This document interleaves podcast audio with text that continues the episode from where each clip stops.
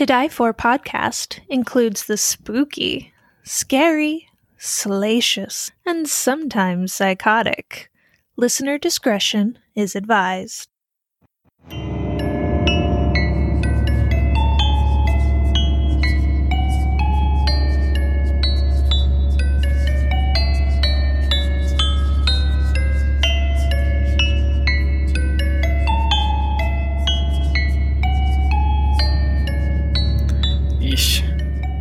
Definitely ish.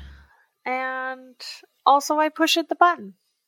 So, welcome back to To Die For. I am Liza, and this is Noodles. Hello again. This this week is kind of crazy. Last week was crazy too, but this one's going to be interesting as well. Yep. Well, and it's a double whammy for us. We are recording this back to back. You guys get a week break. We we are uh, we're going all in. So. uh, before we get too far into that, please, please, please go and rate, review, subscribe. It helps out more than you could possibly know, uh, especially over on the Apple Podcasty things, iTunes, all those good things. Say nice things, or say not nice things, but just like say something and maybe give us some stars. But yeah, super helpful. Please. Yeah. Please. Okay. so we are back for part two of our spooky ooky dive into Russia and the Dyatlov Pass incident. I am going to say that if you have not listened to part one, go back and listen to part one because most of this is not going to make any sense to you Yeah, no. like just just don't do it don't pass go don't collect $200 just go back and listen. So i like i yeah i'm just i'm not even really gonna like recap because it's just not worth it. So let's dive in. Get weird creepy spooky try to see if we can figure out what the fuck and uh, go from there so Yeah, one thing I'd like to clear up, and maybe this is this isn't clearing up, but maybe something that was talked about in the last episode that that this website, which is f- pretty, f- you know, that, that Liz has shared with me. Um, It will be You know. on the uh, episode page on our website. yeah, dyatlovpass.com is pretty extensive with the information that they have presented. But for Yuri Doroshenko, the Mhm. gray stuff, yes, it's delicious. um, we had been talking about Yuri Doroshenko, and he was the one of the first two individuals that was found um, Yes. after a group of investigators was kind of brought to the scene. And it's apparently it says it says right here, you know, right cheek soft tissue covered with gray foam. Mhm. and this is in his uh, post-mortem. Gray liquid coming from his open mouth. Most apparent cause is pulmonary edema. And pulmonary edema is what i know to be fluid in the lungs which is oftentimes caused by like you, like for instance um, if if you get pneumonia or something of that co- you know something like that causes you to have excess so you know i don't know if it was like he was pressed on his chest was pressed on right or if it was just he got pneumonia or or something of that nature. right? Yeah, all of it is they like for the most part, all of it they just don't fucking know, and that's that's the problem. Is that all of it is just so weird, and there are so many things that could have led to all of it. Right. But you know pulmonary edema is something that as climbers we have to worry about because of high al- uh, alti- you know high altitude. So it very well could be something something similar that happened to him. I don't know. Right. it feels like those two those first two were legit. Like Yeah, like they the just tried to survive and they just didn't make it. Right. Yeah, and and that's where it's that's kind of where it's I mean if you if you ignore the fact of the like cutting tent themselves thing. out of the tent, exactly leaving in the middle of a snowstorm without their shoes and their hats and their you know a lot of their clothing that like if you ignore all of that the first two, even I would say even the first like four to five, like they went out in the snow, they got lost or whatever, and they legitimately they tried to stay alive. It didn't work. You know, the first two had the little campfire. The next three were found kind of halfway between where the first two were found and the tent. So it definitely seemed like they were going back that way. If you kind of ignore the one guy who had the like the skull fracture from hitting it over and over and over again like right. he was falling that one's that one's still a little weird. But like those five i feel like you could really kind of say like okay legit they went out in the snow. It got bad. They unfortunately passed away but then there's all the stuff from the tent and then you have the next four. Right. And it doesn't make any fucking sense. Well it's funny you know when it's interesting just how much information you, you can get from a postmortem like like even just timestamps right? Like for instance mm-hmm. they were talking about like they were in this article they're trying to decipher like who died first right? Like right. who was right?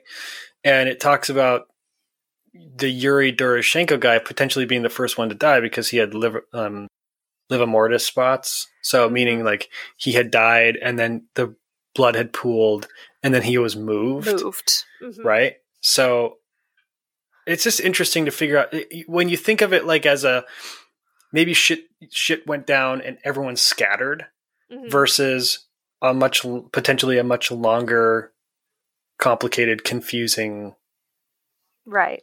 Well, and it could be too that if there was a ton of wind, that there was possibly a whiteout type right. situation that they all thought that they were right behind each other, and but who knows? But then also some of the the ones that were found later and slightly far away, like the ones in the the den, were wearing some of the clothes from right the first one. So yeah, so it's it's just it's just weird. I guess what do we think? I think that Yuri Doroshenko and Yuri um, Kriv- Kriv- mm-hmm. probably died to get probably close to one another. Right. And I think that they probably died first. And right. potentially the others were with them when that happened. Maybe um, not. You know, who knows? Maybe the maybe one of them went kind of bonkers and like right. flipped out and took out the tent that they were all in and they were like, "Well, fuck, like we can't right. stay in here anymore." yeah so i i don't know so on that note let's let's kind of go over some of the theories as right. to what happened here uh, so really quickly the only real like recap i'm going to do from episode one was the two theories that we like really briefly covered and that the first one was the investigators thought that the local mansi people had attacked and murdered them which they quickly threw out the window and two, which was what they used to close the case, was that they died because of a compelling natural force. Mm. So, the first, like I said last time, the Mansi people were very peaceful. Literally, they're like reindeer herders. They're not super into like sacred ground or anything like that. So, they really would have no reason to attack the group. And again, the amount of damage done to those three found in the den, they just, it couldn't have been done by a human. Or at least that's what it doesn't seem like it could be.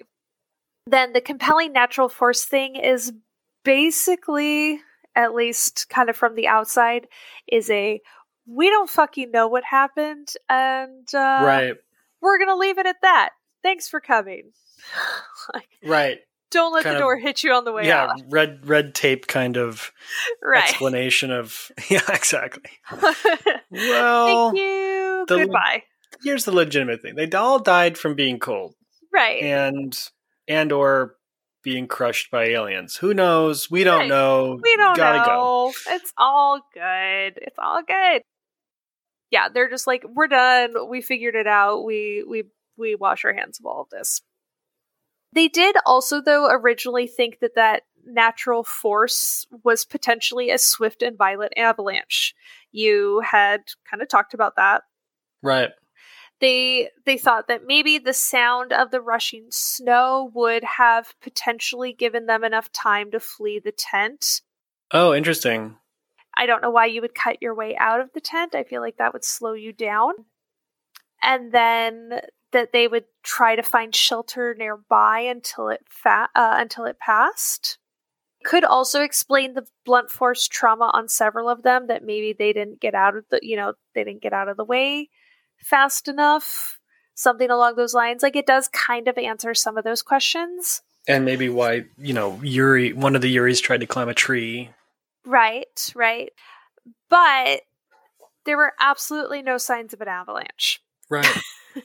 and I, you know, let me tell you, an avalanche is terrifying. Like, uh, if you have seen a tree, you know, a tree grove after an avalanche, mm-hmm. I've seen a piece of a tree through another tree.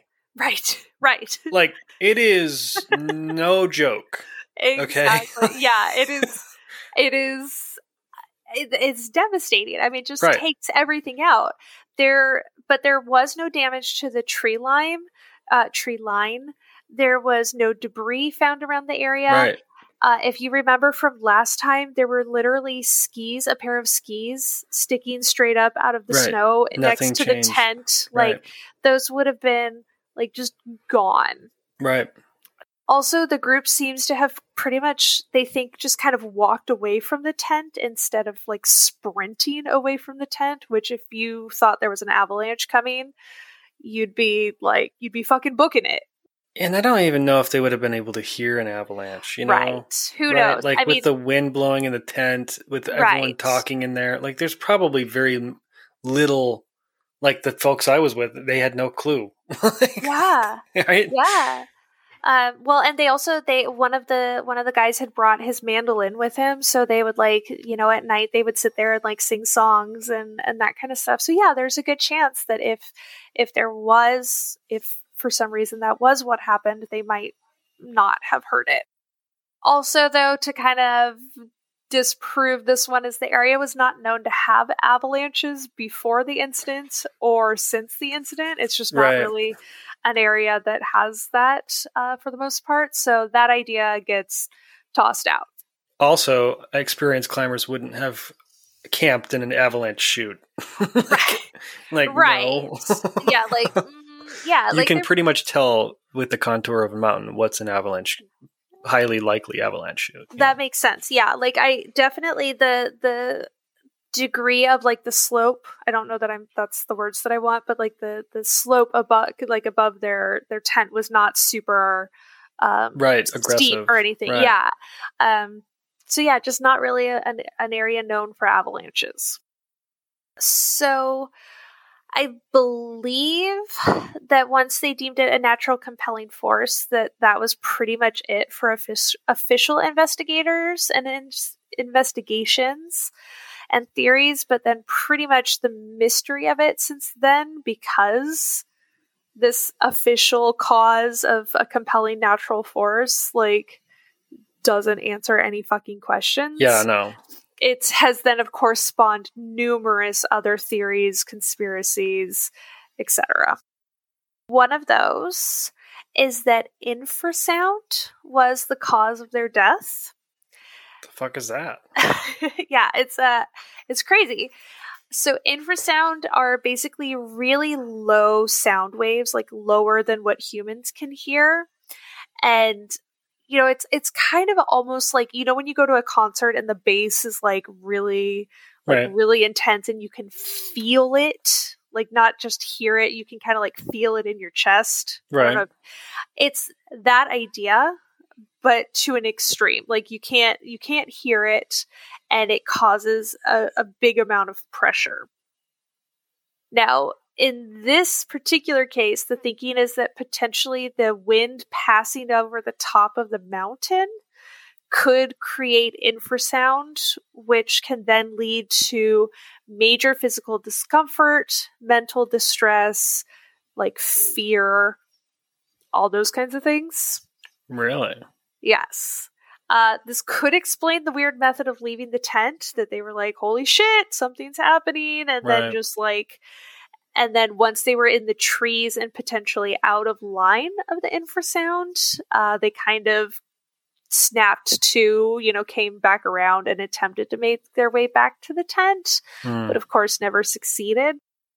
infrasound though is like a really weird thing. Like it tends to not affect everyone the same. Like there were some tests um, where they like tested it on like a, a bunch of concert goers or something like that. Like they didn't know, and like some like a very small amount of people were like, "Yeah, I felt really weird" or something like that. But it was definitely not a hundred percent. So the thought that uh, Yeah. every single one of them was so overcome by this potential. Uh, yeah, I mean, I don't think that any, you know, as a DJ, I, I, I don't think any concert would ever be allowed to happen. I mean, we, you know, right, like we have decibel readings for high frequencies so that we don't hurt our eardrums, right. but there's nothing I've ever experienced whatsoever about low frequencies being, other Yeah. than feeling like, oh, I can feel that, you know, right. so it's moving my internal organs. But that doesn't Yeah. mean that it's hurting you. That's weird. Right. I've never heard that. Hmm. Yeah, so it's I I mean I don't know like what the what the specific like decibels are,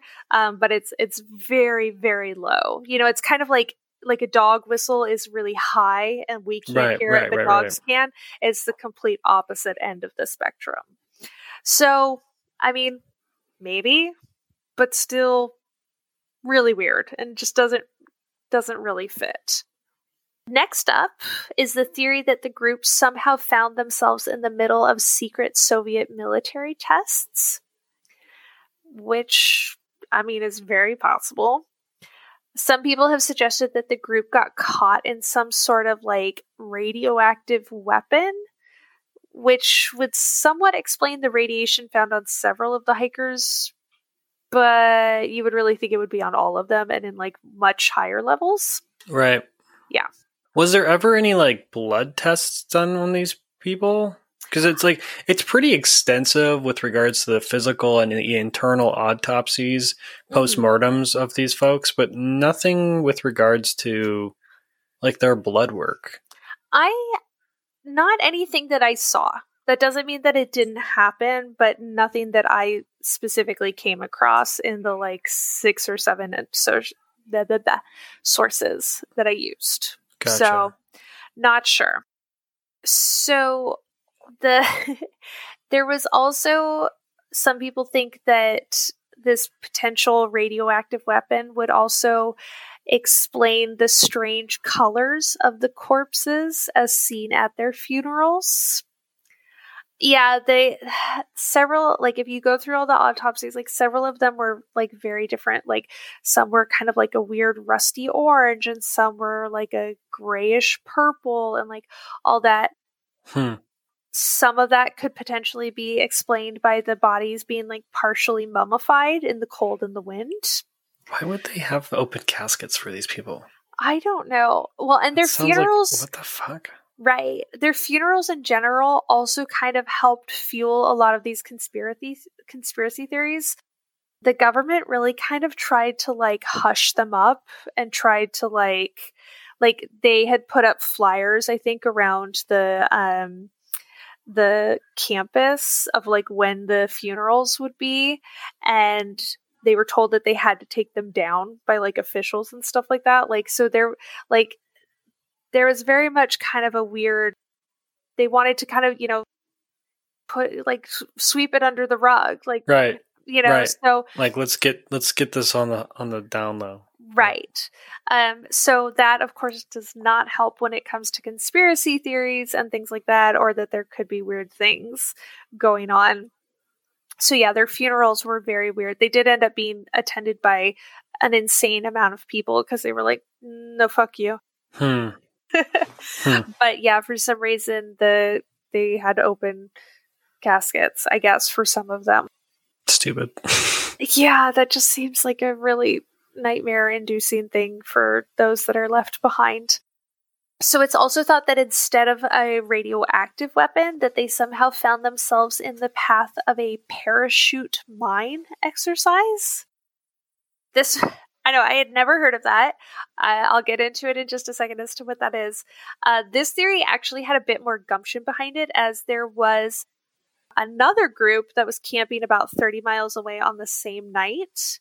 And the local Mansi tribe, all of these people saw strange orbs, orange orbs, floating in the sky in the direction of the mountain that our group was on. There are also records of these mines being tested there during the time that the group was on the mountain. Strange orbs, like explosions, or yeah. So these these types of mines, these parachute mines, were literally released out of planes, and they were attached to parachutes, and they would detonate in the air instead of when they hit the ground. I don't know. It, well, it was, right, because like the atom bomb was detonated a mile above, so that the surface area of the explosion was larger. Like for instance, that's why you you know a, a combat military individual when they say that they've saved the rest of their friends' lives, they jump on the the bomb. It's because Mhm. the further away from an explosion, the more devastating it is. right. So makes sense. Yeah.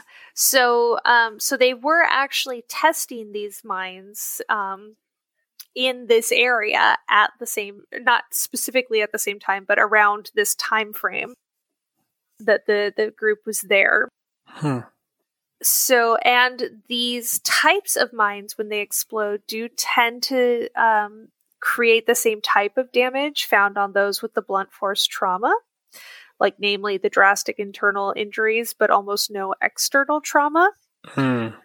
So that does kind of explain some of that. Um, it's thought that they possibly, you know, awoke to the sounds of explosions and fled. Hmm.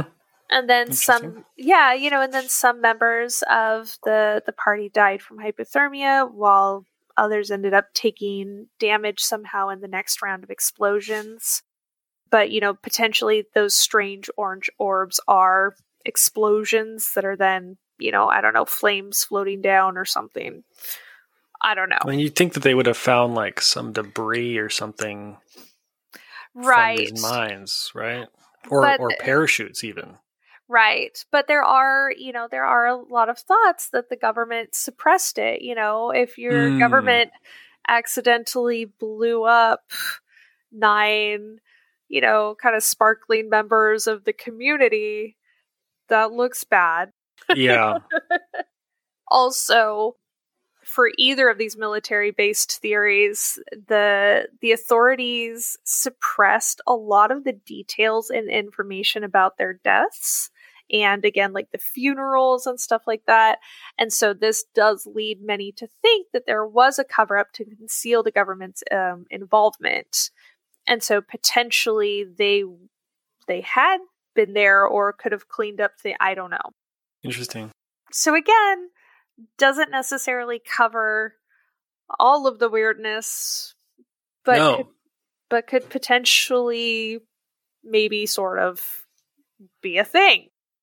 Well, what's funny is not well, it's not funny, but I mean I need to stop saying that phrase with inc- mind the context of that phrase. Right. What is interesting is that with some of the information on their postmortems, Rustem Slobodin, he was the one that had the uh, frontal bone fracture. hmm The uh, the medical examiner said that Slobodin probably suffered loss of coordination due to an initial shock right after the blow that could speed up his death from hypothermia. So he was hit. Suggested that the fracture in his skull could be done with some blunt object. So he was like hit with something. Right. Yeah. So uh, again, just you know, all of all of these have bits and pieces that fit some of the things in the story, but none of them definitively go, "Oh yeah, that totally makes sense for all of these things that happened." I mean, there's a lot of documentation here, though. So it's kind of like you would think that they would just sweep it completely under the rug. Like, hey, we never found them. I bel that's true, but I don't know. I I guess they thought that maybe or if if it was a military type cover up that maybe there being just absolutely no proof whatsoever who knows Yeah. who Right. knows um so we're going to rush through a few more theories that are a bit more i don't know down to earth i guess and then get to the spooky ooky theories Oh boy. yep. This uh, this part of Siberia was still a land full of gulags. Right. Yeah. Which, you know, not fun. And so there are some that think that potentially the group was either mistaken for escaped convicts and killed, which doesn't really explain any of the blunt force trauma, that kind of thing. Or that there were potentially escaped convicts in the area that killed them. But I mean, negative something degrees. Come on now. What are we right. thinking? And again, neither of these explain the blunt force trauma. And this was specifically noted in um, the Oh, you mean the, you mean this the chest things? right, right, right. Okay, well, yes. so the chest things, like Right, because 'cause- they had already determined that a human could not have exerted the force necessary. So Right. saying that they were killed by like a guard or killed by an escaped convict or something like that doesn't really make sense. But then also for both of the women, they specifically made note that neither one of them had uh, any signs of sexual trauma, Hmm. which they think probably would not have been the case if they had met up with either of these groups. So if they had come across guards or escaped convicts. And, and the other thing here, they would have taken their clothes. Right. Yeah. right? like and and like the, they would have just taken i mean these experienced hikers took the clothes of their fellows yeah. right Why so would you why not- wouldn't the if it was a stranger. Yeah. why would yeah exactly if if you're a prisoner you probably don't have hiking gear with you when you escape Yes, right. Uh, so yeah, both of these don't really hold a lot of water, but some do think that it explains a piece of clothing found on one of the group that didn't seem to belong to any of them. So I believe they found that out from Yuri U- Yudin, who is the one who had turned uh, turned back at the beginning. You know, he had a good idea of everything that had come with them, and I believe identified this piece that he was like, I don't know where that came from. Hmm. And I guess it was this like particular piece of cloth, like it was a very definitive piece of cloth, like, and it was used to kind of keep your legs or feet warm. And it was frequently used by soldiers in the 40s and prisoners in the gulags. Hmm. So for them, one of them had this piece of this cloth on, I believe, their leg or their foot or whatever, and they have no idea how or where it came from. It also apparently disappeared from the evidence room and has never been seen again. Which, of course, leads itself to more what the fuck conspiracy theories of cover ups right and right. things like that. well what's even in the postmortems they're like whoever's dictating this is like it's interesting that uh, you know for some of these individuals it's extremely um thorough with the Mhm. postmortem autopsies and then others like for instance with ludmila with her massive ex- you know chest thing they're just like yeah Yeah. um Some stuff happened to her chest. Right. Like they're they under they explain the physical damage, but they're not like why was she having a massive hemorrhage in the heart in her right atrium? Right. Like what what? Yeah, there are just so many things that just doesn't make sense. Why did some of them get really in depths? You know, like I said, this one is one of those ones where like you can fall down the rabbit hole because I have barely scratched the surface, and that is we are covering this for about two hours. It's big.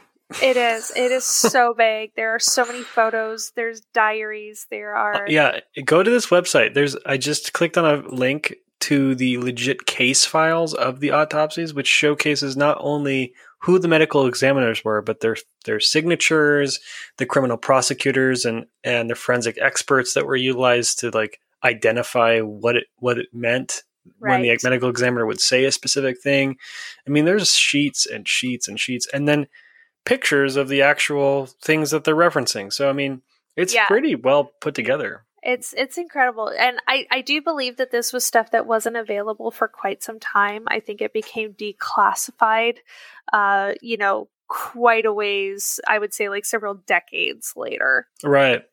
but but yeah, now there is a pretty good uh, resource of being able to see legitimately all the things that they Hmm. still have that Right. haven't disappeared from the evidence room. Yet. You're right. Yeah, not yet. All right. So some other theories include katabatic winds, which are basically like uber winds that pick up speed from gravity and then can reach hurricane levels when they reach like the base of a mountain. Hmm. Lightning strikes, wolverines, gravity fluctuations, methanol Quite a lot. right? Uh, there are so many theories. Um, methanol poisoning, and potentially one member of the group going batshit crazy, and everything spiraling from there. Just to name a few. Right. So there are so many more out there, but this is a spooky ooky podcast, so we now have to focus on the spooky ooky theories. okay. Okay, are we ready? I'm I have so many, so I'm I'm ready to hear Spooky ooky theories. Well, just some of just uh, some of the information that I'm reading is like, hmm, that doesn't Right? right. Yeah, that could all, be weird. all of it. All of it is weird. It's it's just the key word for today is weird. Yeah. So, first off, is that a UFO or UFOs were the cause of their deaths. So you were you I think you said aliens last week. I did. Yeah. Just jokingly, I did. Uh-huh. Well, some are not joking. Uh, many speculate that the strange floating orbs that we were talking about in the sky were not mines or explosion, but were actually UFOs. Mm. and the group then fled the tent in fear of these objects and or aliens okay. okay okay a film developed from one of the cameras found at the site i believe that this is the one that was found on um Semyon, the Mm. one that that the majority of it was damaged and Oh, I- by the I- water, right? Right. I believe that this was his camera. It was a little confusing. And I guess it's either frame number 33 or frame number 34. There's some, I guess, debate because of a damaged frame. I, I don't know. It's around there. It's either 33 or 34. Uh, some claim that this is a photo of these UFOs or maybe a face or something in the realm of the extraterrestrial Right. so this one though i as much as i want things to be the spooky ooky i have a hard time with this photo because it is literally a blurry trail of a blob kind of thing Well. Okay. are you looking at it no, no, no. oh okay I'm just okay I, I'm reading about Semyon Zolotar Zolotarov, Uh-huh. right? And there was some questions brought up about his camera. Like, you know, um it just reads here, you know, that they knew about the group having at least four cameras that were found in the tent. But then all of a sudden a fifth camera turned out on the turned up on on Semyon. And they were they're saying, you know, that leaves the question what was so important that he had to capture that he had to capture on the slope of a mountain that day and um, in all of the other pictures um, and the one person who survived says that he never knew that he had another camera he brought two cameras left Right. one camera in the tent and then took this other secret camera that nobody knew about Mhm. and grabbed his notebook. And the one guy, Askenda- Askenazi, recalls that somebody somebody grabbed his notebook, looked at it, and and said he cursed and said he's written nothing, as if he was supposed to be ha- like documenting something while they were there. right So it's kind of interesting to think about like maybe some of them had alternate ulterior motives for being Mhm. there. And um, maybe well, that was found out. Right. Well, and he was he if I remember correctly, he was the the oldest one, the one that was 38. 37, he- 30, yeah, right. 37, 38. And he had joined the party at the last minute. He was Really? not, yeah, he was not part of the initial group. Interesting. Um, so yeah, so there are a lot of weird things. There were some other like some of the other random theories that I didn't put in there were that like some of them were like secret agents and they were on like a secret mission to meet up for like I don't just all kinds of things. So that would probably but yeah, it is we had t- kind of touched on that last week of the why what was so important that he grabbed this camera. Like Well, and the notepad was never recovered. mm, Like yeah, oh, okay. like it was it was documented in pictures was and that it was right. there but then it was never filed in evidence or seen by anybody uh, and the whereabouts of it are still unknown right. and it's right. like okay right. hmm and and some of the film is damaged by water Mhm. weird Yeah. that's strange i don't know It is. It is all insanely strange. Um this this particular picture though, like I so want to believe in this kind of stuff, but this particular picture that they say is somehow extraterrestrial or UFO or something like that. It's just it's just a blob to be honest. Um so I'm not quite sure where they're getting it. But there were numerous accounts of those weird floating floating orbs. And the lead investigator, Lev Ivanov, would state in the 90s that he was forced to remove any reference of strange phenomena or floating objects from his reports by higher ups in the government. hmm In particular, that um, he, I guess, was told that he had to remove that the true cause of the incident were, quote, fireballs or a UFO. well yeah i mean i just keep going back to those like the the trauma to those two individuals Mhm. right and they're so similar and yet there's no like so they have massive internal wounds their ribs are broken but there's no external Yeah, trauma. anything Yeah, so i'm like okay that whole mine thing that whole bomb thing is starting to kind of make sense like hmm interesting right. like a shockwave from a bomb would definitely cause something like that right.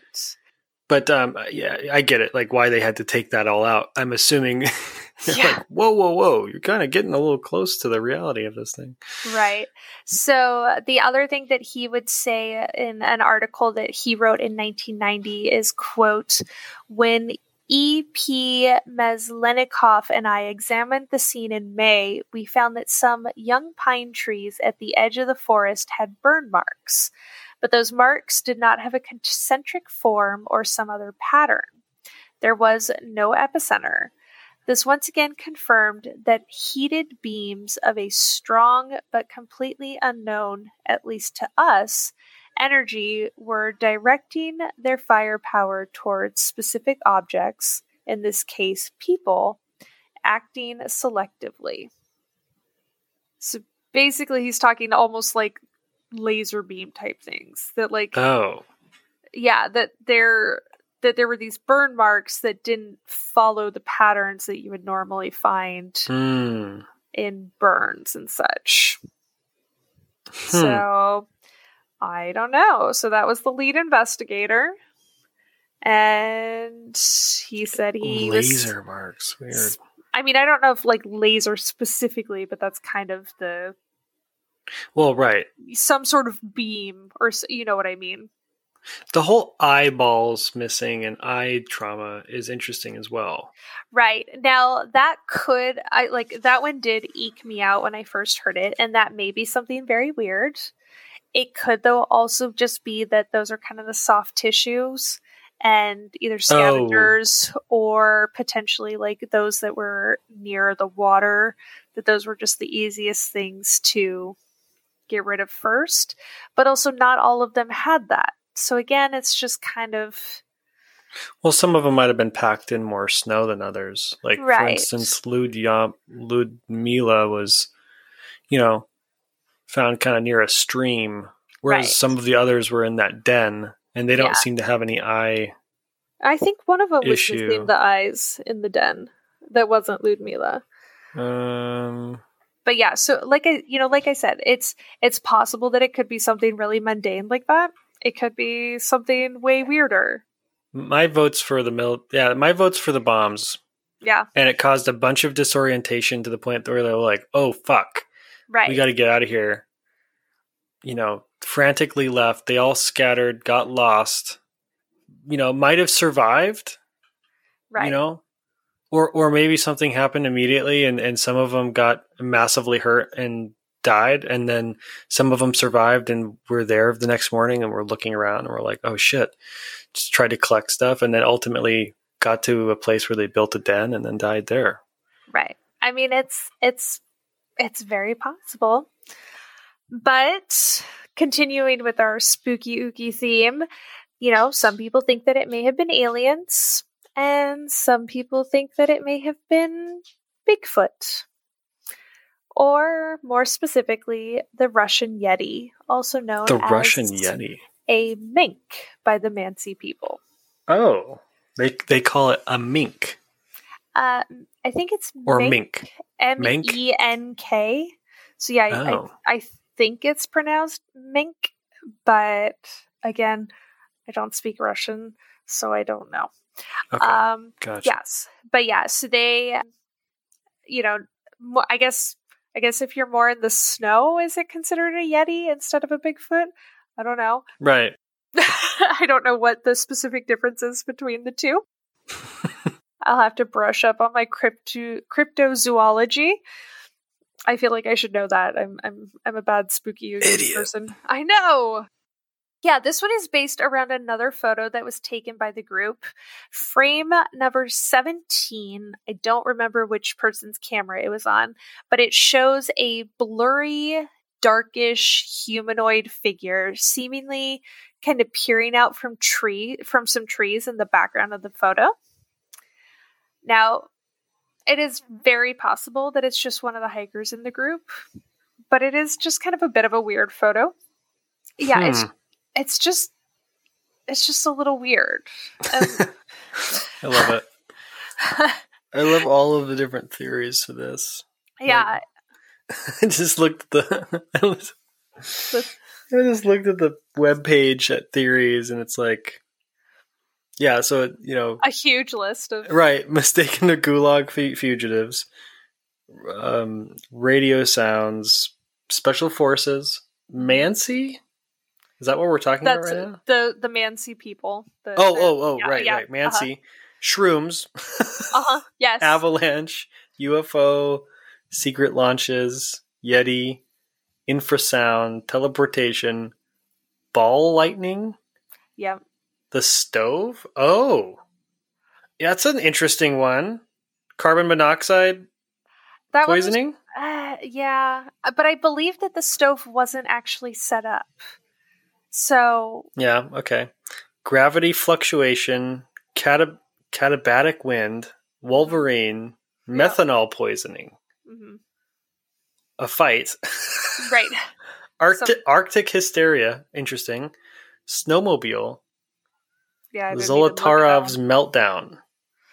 Mhm. What the fuck? Right. So So, if you- many. If you click on the Yeti one, it will take you to the picture that I. Oh, good. Okay, yeah, that I was that one. telling you about.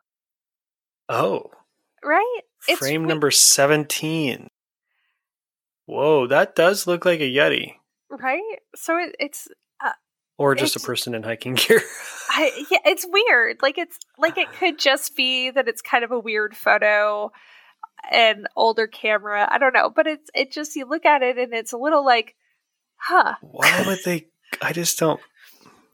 I don't know. This is fucking weird. hmm So people also point to, I guess, while they were on the trip, the group had been creating this kind of parody newspaper to keep themselves busy while you know resting. Hmm.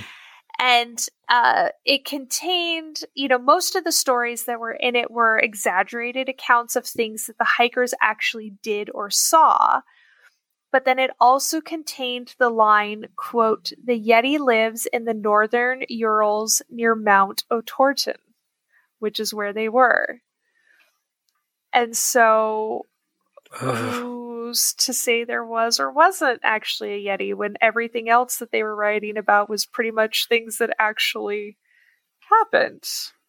No. No, thank you. Yeah. So I guess the the main thought is that, you know, potentially they come across a Yeti, it starts tracking them and follows them to their campsite and then shit goes Oh. sideways. Uh, supporters of this theory believe that it would explain the blunt force trauma, as I guess presumably Yetis have like superhuman strengths. I mean, wouldn't it, wouldn't it want to eat them though? Like, wouldn't it? Uh, that, that's what's confusing. I mean, maybe, or maybe it's more of a territory type thing. I mean, I don't know the thought processes of Yetis, but How also- dare you? but also maybe that maybe that covers the missing body parts, like maybe those soft, Body parts. Oh, the, oh, the the mi- sorry, like the tongue and the eyes and stuff like that Oh. being miss- missing. Like maybe those are tasty morsels. I don't know. They're soft Maybe. and squishy. I guess. So I don't yeah, know. I, yeah, I, Whenever I hear Yeti, I'm like, mm, I Right? don't know about that. I don't know, but that picture that picture is just kind of weird. so so who knows? But scientists think that they may actually know. I'm not totally on board with this. Scientists may actually know what. They they think that they know. They may think. Well, okay, they think that they might know what actually happened. And it's really interesting the way that they figured it out. It's actually kind of bonkers. Hmm. So again, they don't know that this is for sure what happened. They think though that it has a pretty good shot at being what happened, but it's not a hundred percent. Okay, I'm intrigued. So it's very possible that it was actually an avalanche, but in a different way. So researchers went back and they put together all of the factors from that night, including uh, the group cutting out some of the snow where their camp was to use as a wind block. So they had kind Mm. of cut into the side of the mountain a bit Right. they think that then the snow above the tent became too heavy for the slope to support with that chunk taken out. Oh, oh, oh, oh, yeah, yeah, yeah. Um, oh, what is that called? We call them. We call them. Um, we call them snow shelves, Right, or a ta- or a tabletop. right. And they so they call it a snow slab. So Oh, same- okay. Yeah, Yep. so same idea that it released this snow slab as opposed to the big ass take everything out in its path type of anvil anvil oh my god Avalanche. Thank you.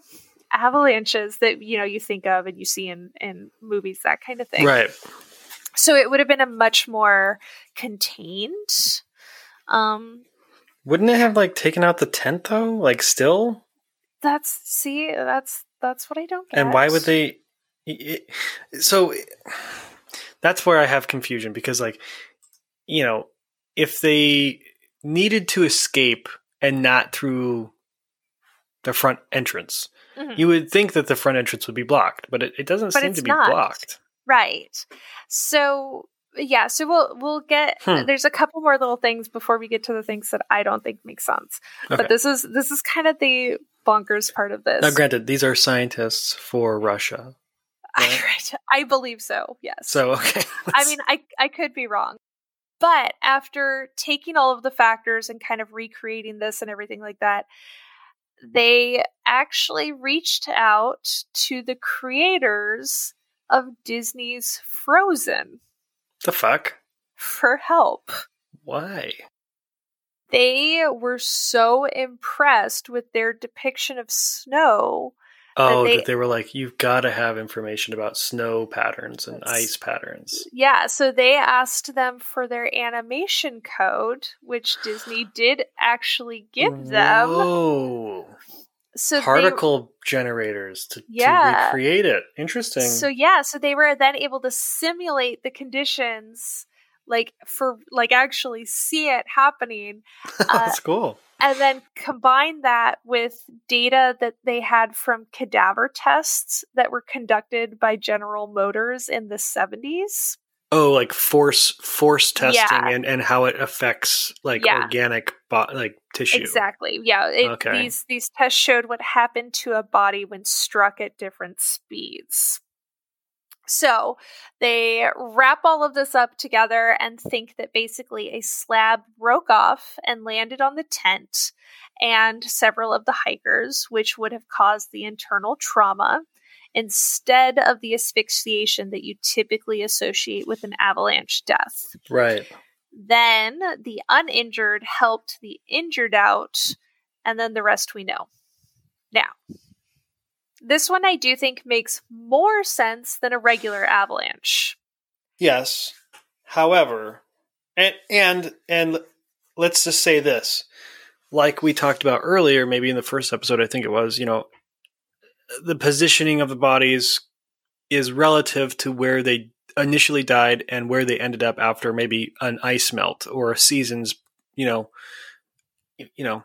Mhm. So how we see the tent it could have been flattened completely but once the snow melted it returned But they found it before the snow had melted. hmm They found it with basically just like six to seven inches of snow that looked like it had been blown onto it. You know what I mean? So like right So again, this one does make more sense than a regular avalanche, but I don't think it covers all the bases. also the other thing i had to say was if others were able to help others out hmm why didn't they grab the necessary gear that they would need to survive outside of the tent Exactly. Also, the footprints that were leading away from the tent showed Oh, regular steps. right and, and did they have shoes on at that point No, they didn't. They left the tent without their shoes on. But there's also there's no stumbling, there's no dragging, there's no anything that you would assume someone would have after basically being in a, you know, decently high-speed car accident. Like if you were just hit by a car going 30 miles per hour, you're probably not getting up and just walking around like normal. Hmm. So so that doesn't make sense. And yes, once the slab had dropped, why would the the group not gather their supplies or at least some warm clothes or something? Like it's basically a for sure death sentence to do to go out in the snow without the supplies. So why wouldn't you take the chance of another slab falling to grab something before you did that? right right So yeah. And also, like, just the, the cuts in the tent are a little weird. It's not like it's it's kind it's it's like all over the place. Yeah. You know, it's not like a cut to open it up. It's like the it's not like a single cut that you would make like a zipper, right, to Mhm. get out of a tent. It's like somebody took a samurai sword to this tent and like Yeah. fucking raged on it. Like the tent is fits nine people, and I'd say a good eighty percent of the side of the tent is gone Yeah. from cuts. Yeah, it's and I think there was a little bit of that that might have been done afterwards, but the majority of it is stuff that happened previously and it's all from the inside. So at the end of Hmm. the day and at the end of the episode, basically what I'm saying is that this is still really completely unsolved. And one of the weirdest mysteries out there that we Honestly, probably will never know the answer to. there's so much document like th- some really smart people really really smart people have spent immense amount of time an immense amount of time looking at these pieces of evidence reading documents reaching out to multi-billion dollar companies for particle generators and animation tools i mean this is one of those ones where you're like okay, no real expense was spared. I really don't see us being able to figure this out. Granted, we didn't have particle generators and animation studios back then, Right. and now we have those. So who knows? Maybe in the future we'll come up with something that will further assist us with this one. But this is, you know, in the comments, leave us your your um your theory. You know, if you think, yeah, what do you guys think? Do you think it's do You think it's the KGB covering up and a, an you know an, a controlled explosion explosion there? UFOs, Yetis, shrooms. the shrooms one cracked me up. I'm like, I have to be reading that wrong. And the idea is basically that I think there's some basically magic mushrooms that like the Mansi potentially take, and they were like, yeah, you know, they took some and had like a bad Like trip tea or and uh, something? Yeah. Yeah. Like I was I was just like, no, I'm not no. So They would have found remnants of it in the tent I yeah, but then also like 'cause you don't I- eat all the mushrooms. Uh, yeah, it's it's ridiculous. So anyways, I I think out of all of the theories that are currently present, I would probably go with the military testing. It I I totally am on board with that. it makes the most sense. I still think there's some things that don't make sense like if there are explosions going off, like where's the debris and the parachutes and stuff like that you were talking about? Well, like you said, you know, maybe, maybe, they, yeah, maybe they cleaned it up. Who knows? I think that those chest wounds really can only be, in my mind, can really only be explained by either them falling, which They're I don't know why two people down- would fall right, exactly the same. Right. And, and they're be in not different that far places. up. You know, they're not. Yeah, exactly. They're not that far up. I I think that there was some some type of explosion explosion that went off, and that caused major just chaos. right. Like maybe some of them were sleeping, you know, and they were like, "Holy fuck!" Yeah, that is a hell of a way to wake up. So Yeah. you don't necessarily make rational decisions if that's what's waking you up.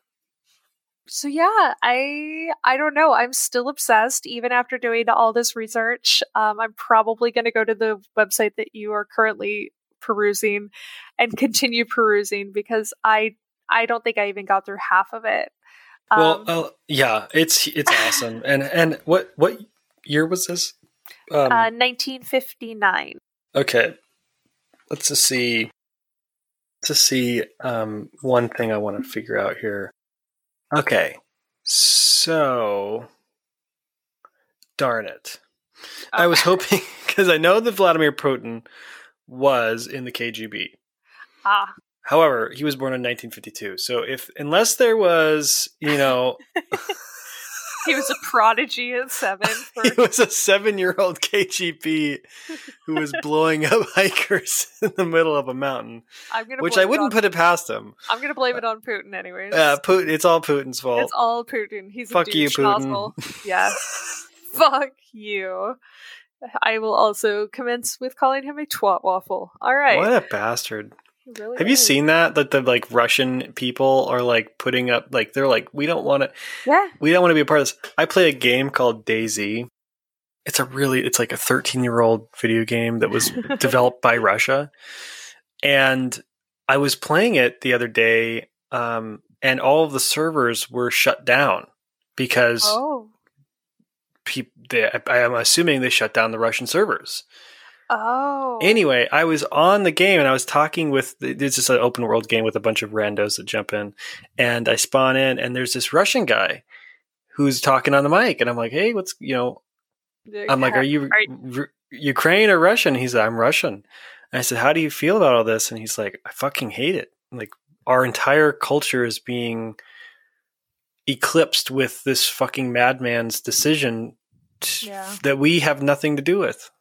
So Yeah. fuck you, Putin. You've killed hikers, and now you've killed your your your culture. I think one of the best things that I read or saw or whatever was there was some like little Ukrainian grandma. oh yes. Did I you read? Did you see about. that? And The she went up seeds to the, yeah, she went up to the soldiers and basically like berated them for what they were doing, and then was like, "Here, here's some sunflower seeds. Like, put them in your pockets." And like, I can't wait to see sunflowers growing from your corpses. Right. Like- when you die, at least something good will come of your death. Yes. Because I don't think it was it sunflower seeds or daisies or something. I don't. It was something. It's the Ukrainian flower. Oh, cool! I didn't It's know the that. legit the Ukrainian flower. Like that's That's amazing. Yeah, Oh like she is the most badass of badasses like out there. So, um, but yeah, definitely send your thoughts and your prayers, and if you're able to help donate, uh, send some some good loves to Ukraine.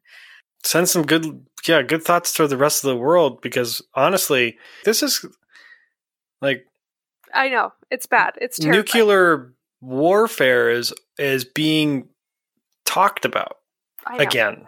I know. I'm I'm trying like it's one of those things where like I know I know that I have to think about it, but there's also like only so much that I can do, so I have to kind of not think about it so I don't melt down. Like Right, right. I have you seen the movie Don't Look Up? No. I Don't, watch it. No, I don't think You I don't need that right now. I my mental state is too fragile. I I just I honestly, started yeah. I just started a new dose of my antidepressants. I am in I am in mental fluctuation. I- Yeah. yeah.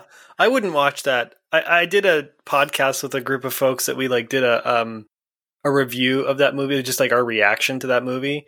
And even just talking about it post watching it was like oh my god. I was getting anxious and like kind of claustrophobic about the state of just the United States. Everything. Not even Yeah. just like the world. it's Yeah. like, oh my god, I need to get Yeah. out of here. I know it's. I just. I. I just keep coming back to the the meme of uh, Professor Farnsworth from uh, Futurama, and just, Right. I don't. I don't want to live on this planet anymore. Um. God. Yeah. So Craziness. well, that was that was a good good downer to end on. Well, I mean, it's po- poignant. I you know, know? I I'm so happy that we talked about Russia last week, and we're talking about Russia this week and the week before. I mean, it's so per- it's so perfect. The fact that we're talking about horrible tragedies in in Russian lands because it's just like, Yeah. ugh. Well, I kind of wish Britt had joined us this week so we could end on a fast fact. Fast cat. Oh fact. right, yeah. Get her back on here. She was awesome. Yes, uh, I will definitely see about getting Britt back. Uh, it's it's always nice to have someone else talk that isn't just me. So I try. no, I know you do. You do a great job. Uh, but she also she has an insane amount of knowledge on a lot of these. She does. Too. So um, so it's cool. So yeah, Fast we'll- facts with Brit. Fast facts with Brit. Um, so yeah, next time hopefully there'll be a, a cat fact or something to. Not Yeah, on, okay, on I- such a shitty. You know, I've got to find. Okay, I've got to find a cat fact for you, just Okay, to bring bring, your cat fact. spirits up. Thank you. Let's see here. Cat facts. 101 amazing cat facts. I'm excited. Give it to me. you snorted. okay, that's already made me feel better. okay. okay, Well, let's see. There's 101 here, so I don't need all of them. I know, but I'm looking. There's fact. Okay, you can choose facts about communication cues, facts about quirky cat behaviors. Let's do that. Quirky cat behaviors. I liked the little like wiggle that you did Right, when you you said like that. that? You did. okay, apparently for some reason, well, I want to find a nice one for you. Okay. Okay, thieving behavior is not uncommon among cats. They will often grab objects like stuffed animals, feather dusters, and other things that remind them of prey and hide them for later. so love the beginning of thieving behavior is not uncommon. And then they Fucking just Schmeagle hoard shit. yeah. My precious. They're just hoarding stuffies and shit. Like, where the fuck is my feather Uh, duster? right. I love right. it. All right. Well, there that, you go. That helped. All right. Cat facts with noodles. Loose no loose facts with noodles. Loosey goosey noodles. exactly. Okay. All right, All See you later. Well, goodbye from both of us, and we will talk to you next week. Bye bye. Bye. Thanks for listening. You can check out our website at todieforpodcast.com. If you'd like to follow us, you can find us on Facebook and Instagram at To Die For Podcast, as well as our fluffy fam on Instagram at To Die For Podcast underscore fluffy fam. If you'd like to send us an email, to die for podcast at gmail.com. Cover art is thanks to Joelle Haight, and original music was created by Vincent Amston. Have a spooky day!